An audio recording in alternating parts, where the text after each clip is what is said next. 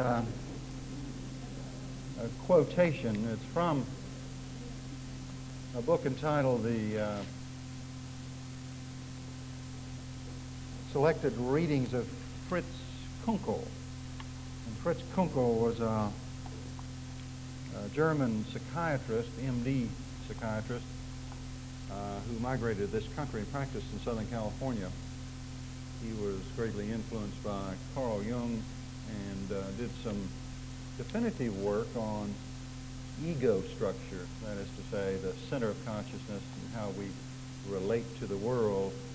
Uh, particularly, he had a theory that you've heard me espouse and perhaps others, and that is that ego growth, that is, the, the growth of one's own identity uh, and the structure of the ego, comes through crisis. Uh, so much a rule of the universe that uh, one's own psyche will create a crisis for itself in order to grow. And uh, Jack Sanford, who is an Episcopal priest and a Jungian analyst, has compiled the writings of Kunkel and uh, edited them and has written an introduction. In the introduction, we hear something about Kunkel and then we hear uh, from him. Uh, Kunkel believed that the Christian story, with its emphasis on death and resurrection, best represented the psychological and spiritual process through which the soul must pass on its way to fulfillment, and that Christ pointed the way personally to all those who must undergo such an experience of transformation. The word transformation here is used synonymously with death and resurrection. He also believed that beyond the suffering and tragedy of this life was a transcendental background of love, best represented in the resurrection. But he could not concern himself with denominations, creeds, and churches, because his concern was with the human soul and its immediate relationship with God. Religion for him involved constant creative change, leading into a future development. While, now he's beginning to speak about me, while institutionalized expressions of religion tend to become rigid and intent on preserving the past. His religious convictions were rooted in his own experiences and his belief as a psychotherapist that in the last analysis, only creative change heals a person. In the last analysis, only creative change heals a person. He then, I remind you, said that the death resurrection story of Christianity is the story of creative change. It is a transition by observation. It is a transformation by experience. Pittman McGehee, 88.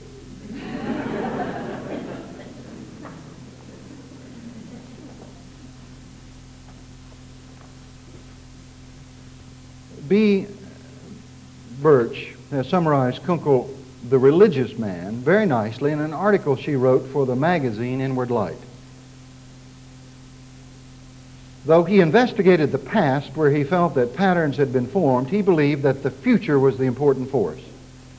As the oak tree is in some unknown fashion contained in the acorn, so to him all future human evolution is contained in each human individual. I want to say that again because it's easily overlooked, and because of our own ego structure, we tend to want to deflect such a responsibility. All future human evolution is contained in each human individual. As the growth of the acorn is determined by the thing which is to be, that oak tree of the future, so in Dr. Kunkel's view is each human creature pulled by his own still invisible future form, which molds his psychological development as surely, perhaps most surely, than past experience has conditioned it. In other words, this is very hopeful for us who are victims. Victims of uh, poverty or parents who didn't love us or victims of our own sex or our background or training, our education. At Kunkel believe that the future of possibility has an equally strong force as a past of determination. If it were not so, then why would we go on if we were dissatisfied with where we are? Still a happy whistler, we're glad that he's here.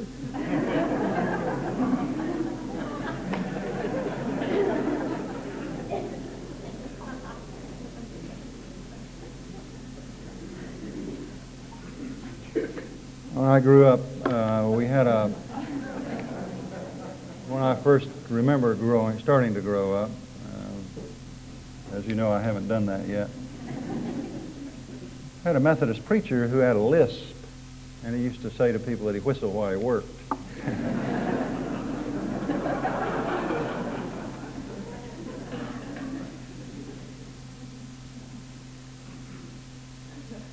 he had, that is to say, Kunkel,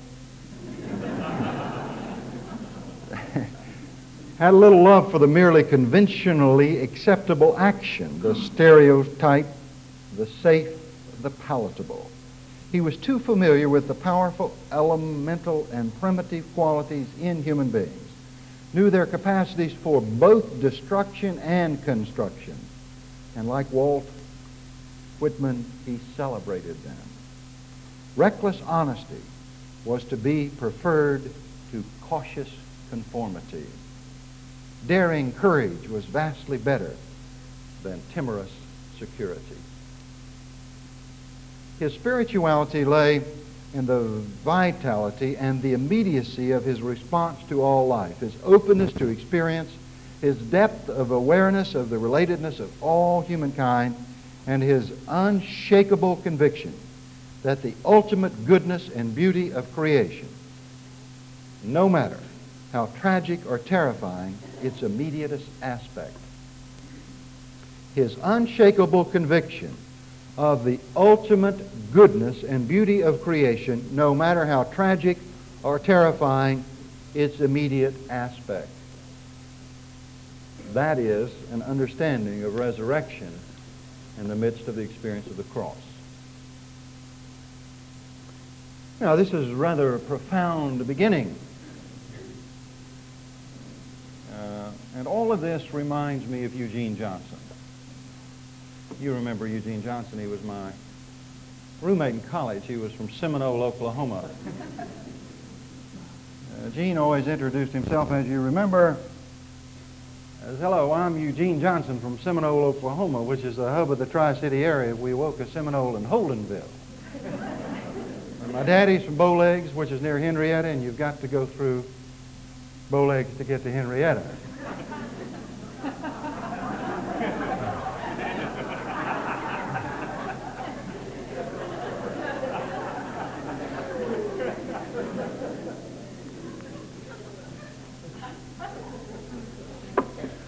Gene was six feet nine inches tall. As he used to reflect, to his best knowledge, he was the only one in Seminole, Oklahoma who was six feet nine inches tall. Uh, Gene and I wound up at Oklahoma State University together on a basketball scholarship, and uh, both of us having known of each other through the years by rumor and reputation, and we were among the eight scholarships given that year as freshmen. And Gene and I uh, met for the first time uh, the day that we enrolled and were given our room assignment by Mr. Iba, the basketball coach, and he always took his prize pupils and put them in the field house, in the Gallagher Hall, which was the field house where we played basketball. They had a room, and we were uh, the night watchman for the field house, basically, was our job. Uh, which was really like putting alcoholics in a whiskey store.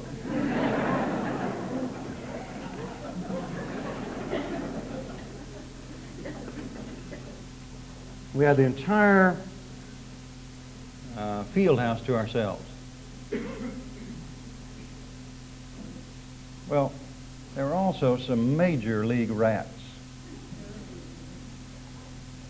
which loved to get in our room and occasionally even in our beds. Um, the rats were so bad in the field house. For the first week or two, we would get up three or four times a night, being responsible as we were for watching the field house at night, thinking that people were running up and down the halls.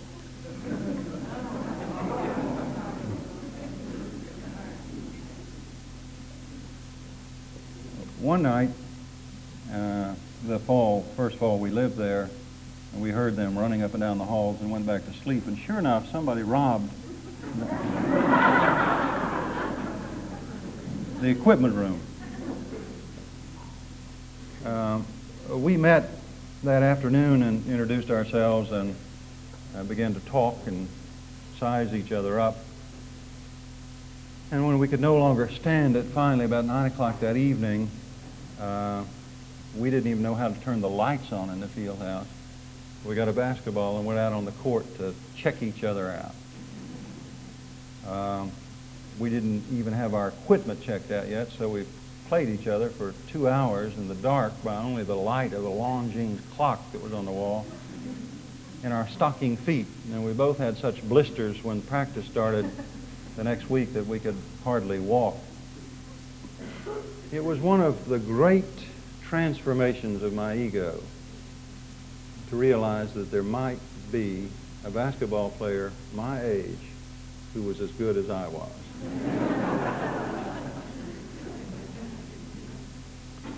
it was only the first.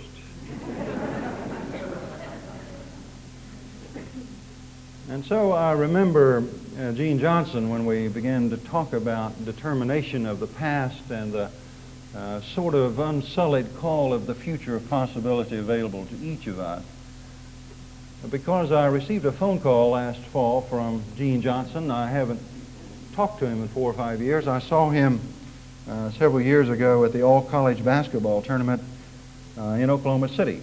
I went there with uh, my two brothers-in-law, my father-in-law, and my number one son, who I guess at that time was maybe 13 or 14, maybe it was four years ago.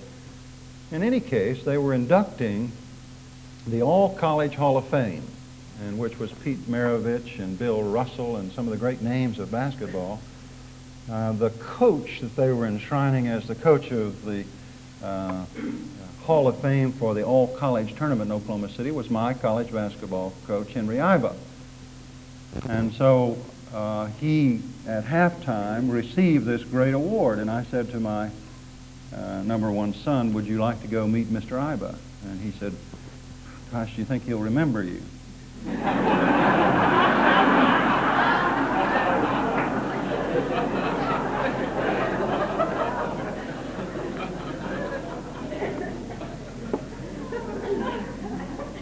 Only one in a series of ego transitions.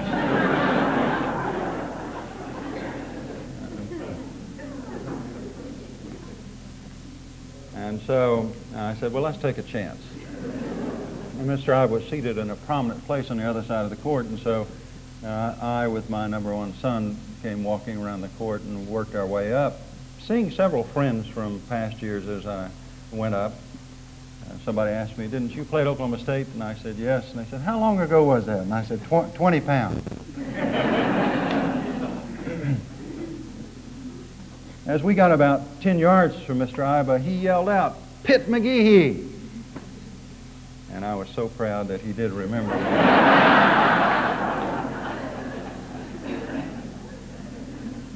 It was only a moment there that I thought, what if he doesn't remember? Luckily, uh, he had seen me since college, and I do have a radically different gestalt about me. now, I'm warming this up as I love to do with kind of uh, rumming around, rummaging around in my basement of nostalgia because my theology has come more and more to be my autobiography, as yours ought to be. And if you're going to experience God, if you're going to have some epiphany in your life, it's going to be, I'm afraid, in names and faces and places that you know that have been given to you. Uh, if you're going to experience uh, radical transformation, it's going to be within this life. Uh, the radical transformation that will take you out of this life uh, won't be one that we can probably share uh, in this history. That'll be at another time in another place. So whatever is going on with us, it seems to me to be of utmost importance. And all of these characters and events and roles that you've been given in your life are your story. They are your theology. All good theology is autobiographical. It's a reflection upon experience. And so uh, this life that you may feel from time to time is inane or mundane is your experience with God. And you won't experience God apart from yourself. And so I commend to you to not be a doddering old nostalgiac as some parish priests become, but I do encourage you to look into the stories of your own existence and the friends and relationships if you want to understand uh, God, because God has given you that, your nature, in order to understand God's nature.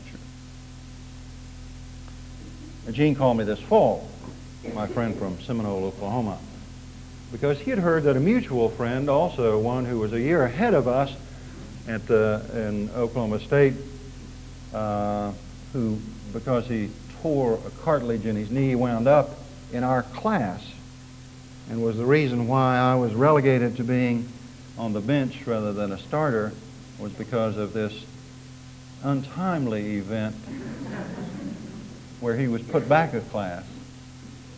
And uh, you have three choices as to why he played more than I did. One is that the coach liked him better.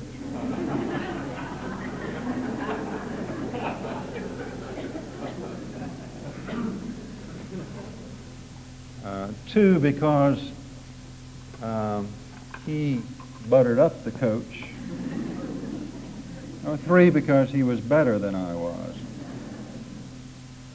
I was 33 before I chose door number three.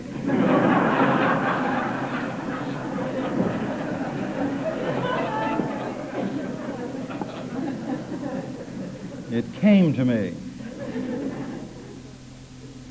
He called me to tell me that uh, Gary Hassman, one of the most interesting characters I've ever met, was in trouble.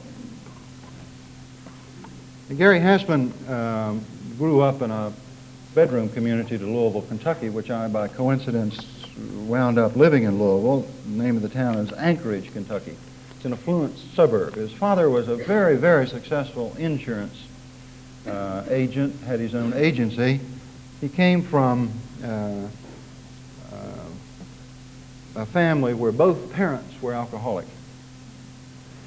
Uh, Gary um, was sent to St. Andrew's School at Sewanee uh, because he was caught with several friends uh, going through downtown Louisville, uh, taking a knife and cutting telephones off of pay telephones, uh, and then driving around town with the telephones on the wire, knocking out car windows.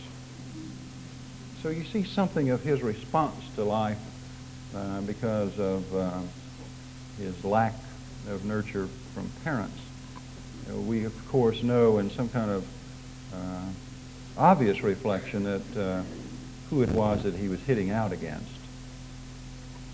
Uh, I've had several friends who had those kinds of presentments. One of my dear friends in seminary, God rest his soul, who uh, died this winter, was Bruton Strange. He and his uh, brothers I used to take bowling balls and go uh, up on a large hill in Wilmington, Delaware, and let them loose, uh, destroying cars and windows. When he went to seminary,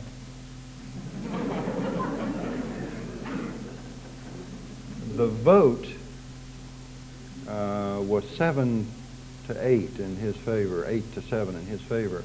The reason was that, that he had burned down the school in his local town. Um, Bruton made a transformation while in college and, and went to seminary. He was great, of great affluence. Uh, when he came to the Virginia Seminary, he came in an XKE and bought a townhouse in downtown Alexandria. But he went for his ministry into a poverty-stricken area of Virginia uh, to serve.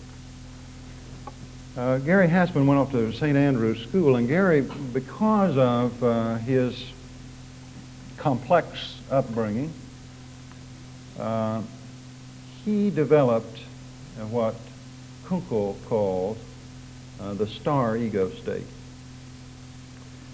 And that is that if the ego doesn't feel that it's being nurtured and, and being given uh, its place naturally through nurture, the ego will adapt uh, to anything that will give it a security or meaning.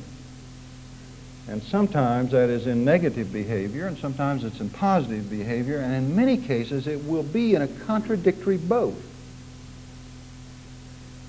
Now, one of the things that Gary Hassman was able to do was to be obsessive about getting attention.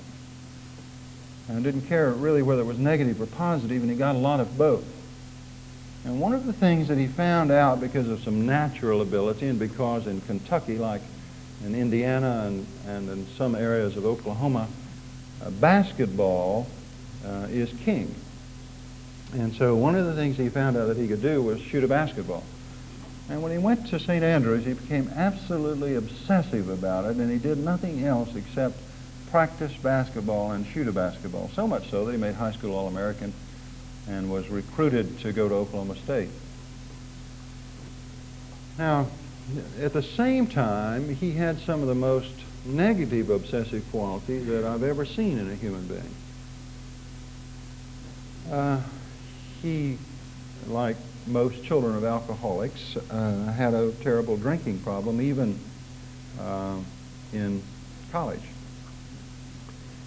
But one of the things that happened to him was that when he was a sophomore, he tore his knee up playing basketball, and so he had to go to Oklahoma City with a locally, regionally famous orthopedic surgeon and uh, had his cartilage replaced. And this was before the day of uh, orthoscopic surgery, so it was a major surgical, surgical procedure that put him back for a year. The point of that is that he decided what he wanted to do then was to become an orthopedic surgeon. And so up to that time, uh, his grades were C minus to D plus. But he decided that what he wanted to do was to go to medical school and become an orthopedic surgeon. And so he dedicated himself to doing nothing else but studying, and he became as obsessive about studying uh, as he was about playing basketball. And those are the only two things he did was study and play basketball. He never made another B from the time that he decided that uh, he wanted to be an orthopedic surgeon. Uh, so much so that he was a finalist for the Rhodes Scholarship. Now, I hadn't heard of Gary for years and years and years, but I did know that he went to OU Medical School, and became an orthopedic surgeon, trained at Johns Hopkins, and hadn't heard about him since.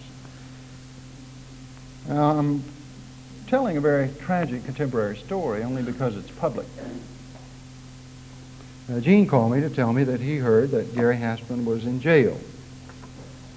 Now, I say not with any flippancy or any manipulative uh, desire to get a laugh from you, nobody was surprised.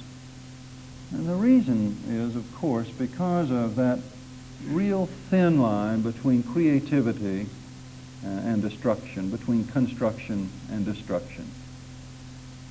And what we have here is a, in this uh, growing oak tree out of this acorn, incredible possibility. But because of environment and heredity and a whole lot of things that are totally unaccountable, some of which we can account for, uh, we had a very strong personality that was always uh, teetering on the edge between doing very creative things and very destructive things. Uh, the facts are that he became as obsessive about making money, evidently, as he was about shooting a basketball and making his grades and becoming an orthopedic surgeon. And that um, he was involved in a lot of real estate deals and um, investments of one kind or another, and uh, had begun to go sour all of his investments. And so, uh, piecing the story together the best I can, uh, he began to be involved in buying and selling cocaine. Uh, my friend Gene called me about that, and, and so I did some investigation, and it was all indeed true and is.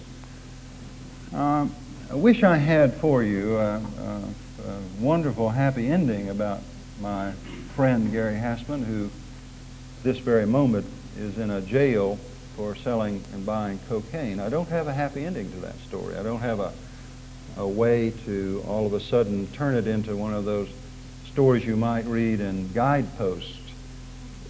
Um, it's just a story.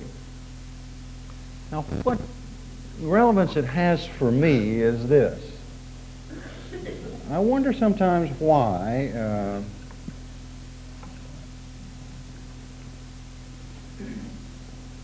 people make choices they make. Now, Gene and I talked on the phone when he called me, and neither of us were surprised about Gary Haspman, but one of the things we know, and this is the point of my whole lecture, and I want to now place this story within your own context, because you know a story like this, or you have a friend like this, or you might be this way yourself. And each of us knows that we have within us uh, the possibility of becoming anything.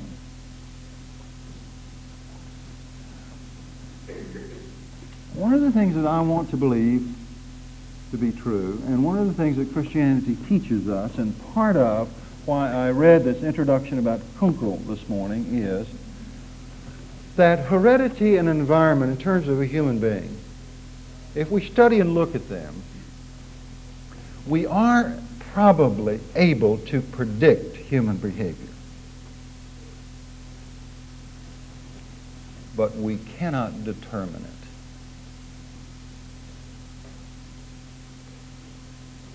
On either the negative or the positive side of the understanding of determining. I mean, you give the case study to a, a psychologist and you begin to see early patterns of behavior and developmental uh, problems to where we could predict that this human being at some time is going to have to go into a radical transformation. That's predictable. But we can't determine that for him or her. And on the other hand, the fact that one has a certain heredity and a certain environment, and all of the wisdom predicts that they will turn out a certain way, it doesn't determine it. People surprise us, and people become something they weren't predict, predicted to become, predicted to become. It's taken me 20 years to try to get my Oklahoma accent out, and it creeps in at the most surprising times. Predict.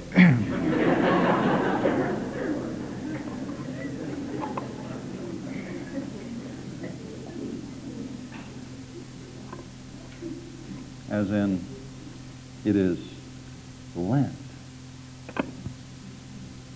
Lent.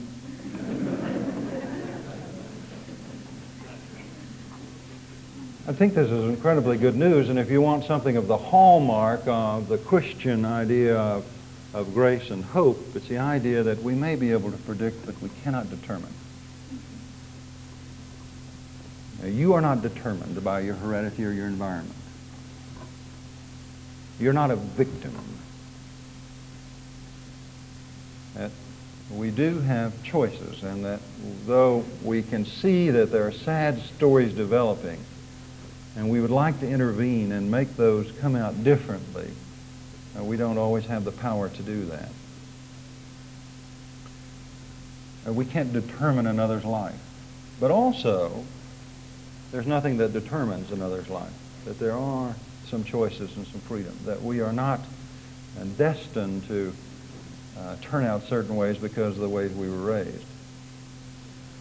And yet for every one of us, for each of us, no matter how dramatic the story might be of, of how one's ego, one's self-identity, one's self-esteem, one's sense of worth, how that develops, that each of us is going to have to go through transition after transition and pray that they will be transformations.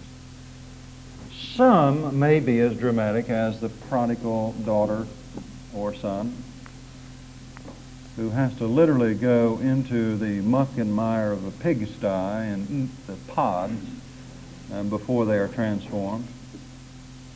And some of us are called to be uh, mini crisis individuals who, in a series of events and awareness, from being a ego star and running onto a six, nine and a half boy from Seminole, Oklahoma, who shows you that he can play basketball as well as you, or a 14-year-old son saying, will he remember you?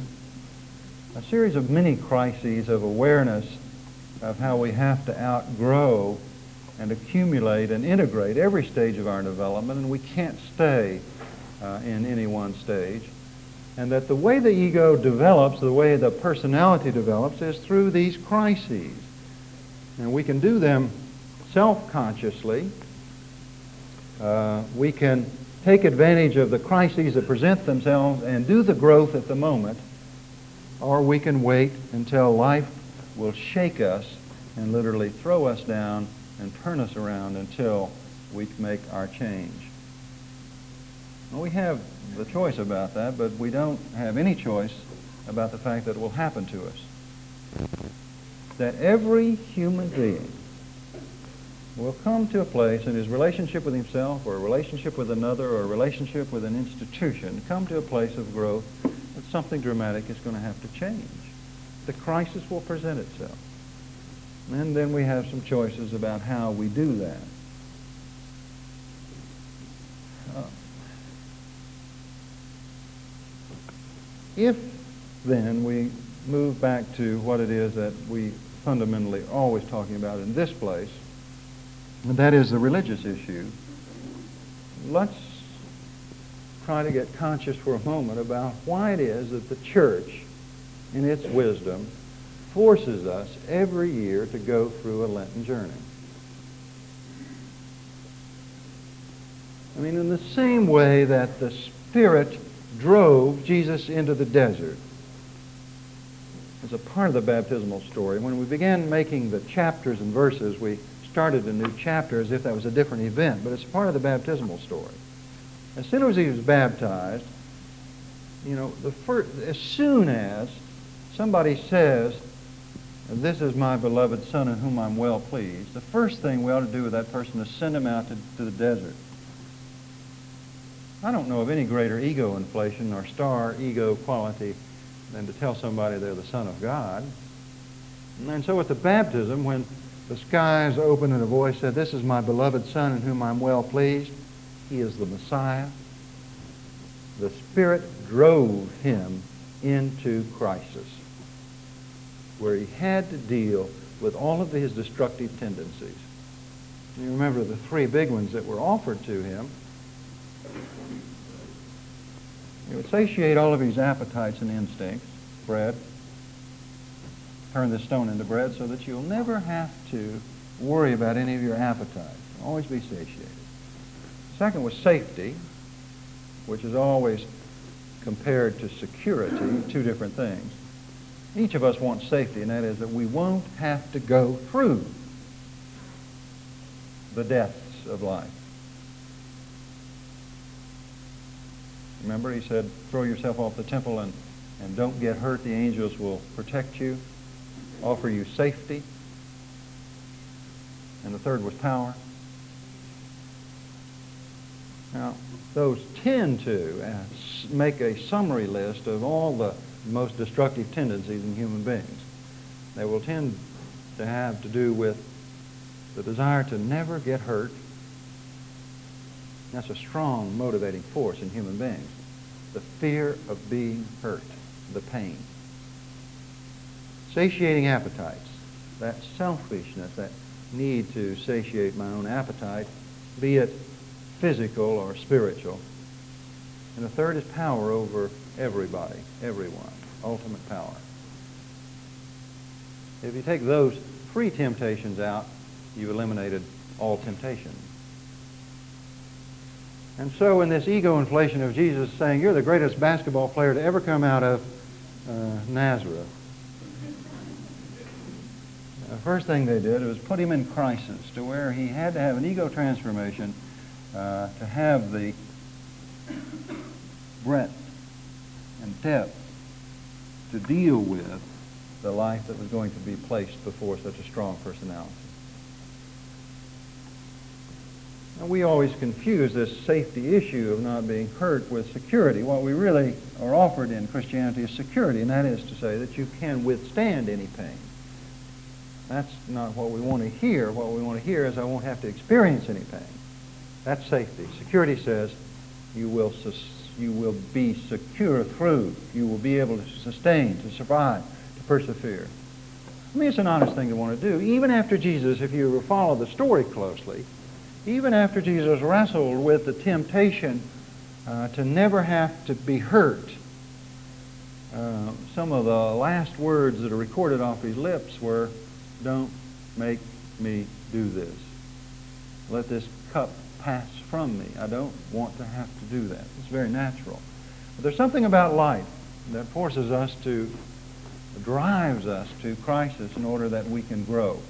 Now, this is what Kunkel is saying about why it is that he's Christian and why it is that the Christian religion, even in spite of the Christian church, that the Christian religion perseveres and prospers is because of its continuing story of death and resurrection.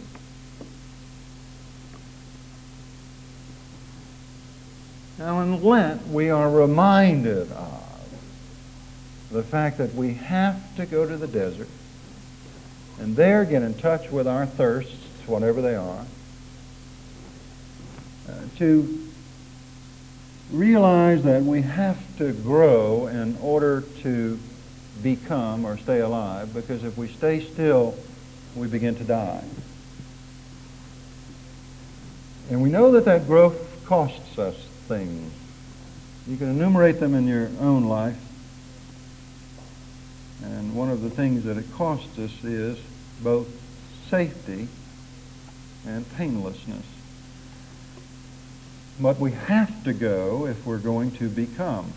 And life has a way of creating that crisis for us. And the church does it for us every year and says this is a critical period for you to evaluate where it is that you need to grow and a symbol of what it is that you need to learn to live without.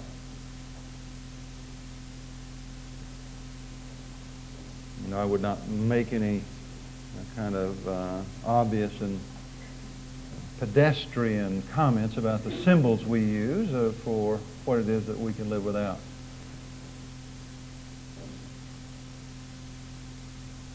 Now, I want to end by going back to my friend Gene Johnson and my other friend, the doctor who is at this moment in jail. Is that the story just didn't know I mean, I don't know how it's going to turn out. I can't determine it. But I do know that the death that's going on with my friend, as much as I would like to project onto him all of the self-righteousness of what great choices I've made and how uh, I have become a parish priest and given my life to others where he's taken all of his life. As much as I would like to project all of that self-righteousness, the facts are that his story is my story.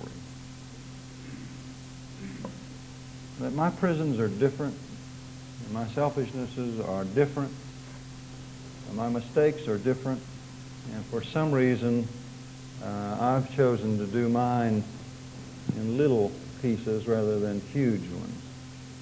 But it's no different. I mean, I still have to travel through the desert and the deep, dark uh, valley of the shadow of death just as much as he does. And the other thing in the nature of love is that I've never been able to be satisfied with any small, indeed modicum of wholeness that I've ever experienced when there's somebody else who isn't yet whole. I mean, until all of us are able to deal with our wild beasts, then none of us should be self-satisfied. Until the whole world has become whole, none of us can be satisfied with any sense of our own success or growth. And so greater love hath no one than to have love for his or her brother. Because their story is our story. Names and faces are different. Circumstances are different. But nobody avoids the desert, the valley, or the cross. They just, you know, different locations. They just have different names and faces at different times. But one of the rules is that you don't come to an empty tomb except through the hardwood of a cross. The transition and transformation don't come unless you come to them through the narrow gate. And every person has his or her own. I say that only because I have been inside the psyches of hundreds and hundreds and hundreds of people in my career. And I know from experience that no one gets off the hook. And I'm not sure that the dramatic external ones aren't easier than those small cautious, fearful, uptight, small crises that we grind out Wednesday after Wednesday. It might be easier to just stand up and go to hell and get it over.